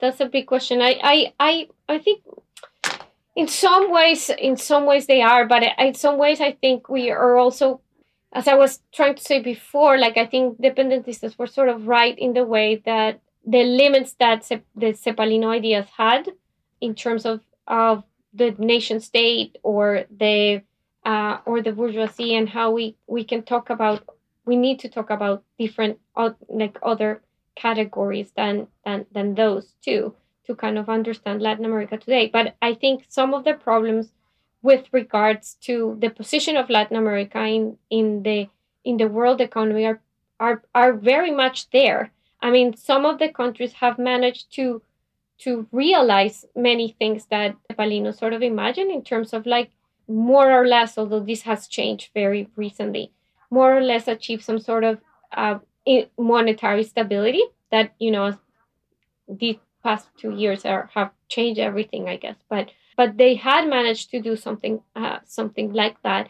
But a lot of the questions of and, and, and therefore sort of sort of solve some of the short-term problems of created by that position that Latin America plays in the in the sort of world economy but the long term problems are still there i think like a sort of this uh, dependence on, on, on the production of agricultural goods, even though many of them are much more diversified than they used to be in the in the in the mid century.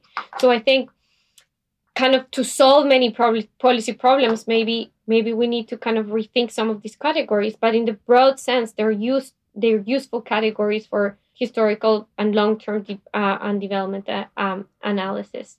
And sort of, I'm just thinking about your pink tide question, and and I don't like, and it's because a lot of the not all of them, but many of these leaders were some had had some populist vein, like if you think of, or, or, or were very much uh, can be described along those lines. Like if you think of Chavez, for instance, I don't think that that was necessarily like, like for many of the Cepalinos, like even like Prebisch or Furtado, that, that was what was kind of more dangerous or that was they were less identified with in terms of um, their political alignment. So I don't know if like they would be here today, would they align with some figures like them? Probably not. It's interesting to try to think through to what extent Latin America's position in the world economy has both changed and stayed the same because on the one hand, there countries like Mexico and Brazil, which had relatively successful forms of industrial substitution, import substitution industrialization, have experienced forms of deindustrialization. And in in recent decades. Whereas while at the same time like you mentioned although some countries primary commodity exports have diversified to an extent a lot of their economy is still based on the export of primary goods even as more of those goods go not just to the United States and Europe, but to China. The basic structure of the world system has stayed in place. Yeah, I mean, I think that's that's sort of the and and that's why it's harder to. I I think in many ways, the the the idea of center periphery, that notion, sort of helps to think about those, uh, but it doesn't map as neatly, I guess, as it was in the mid century, and and and and therefore we we sort of have to adapt uh, how we how we think of those terms. I think I think they're useful because as as I guess going back to kind of one of the beginning questions, like sometimes we think of center periphery as just meeting as another word for saying imperial or colonial, and I think the value in some of these categories was what that they were not thinking of these terms, but how much kind of the system sort of worked, economic system work, as opposed to how uh, the political relations between these um, countries. And so, in that sense, some of that helps to think about um, Latin America today. But it is, I think, the the the position of these countries has, as as you were saying, and as I sort of talk about it in the epilogue, has has changed in some ways that would surprise Cepalinos both positively and negatively. I, as I was saying, I, I think the the the vulnerability that Cepalinos saw of these countries to their position in the global economy has, if not has not been eliminated, but has lessened due to a number of structures, like as you were saying, like the increasing the number of buyers uh, of the products, but also in the number of products uh, that they're selling, and because in many ways they did undergo industrialization and they did create some important other important sources of, of growth. Well, Margarita Fajardo, thank you very much. Well, thank you for having me, and, and uh, thank you to all the ones who made it through this point.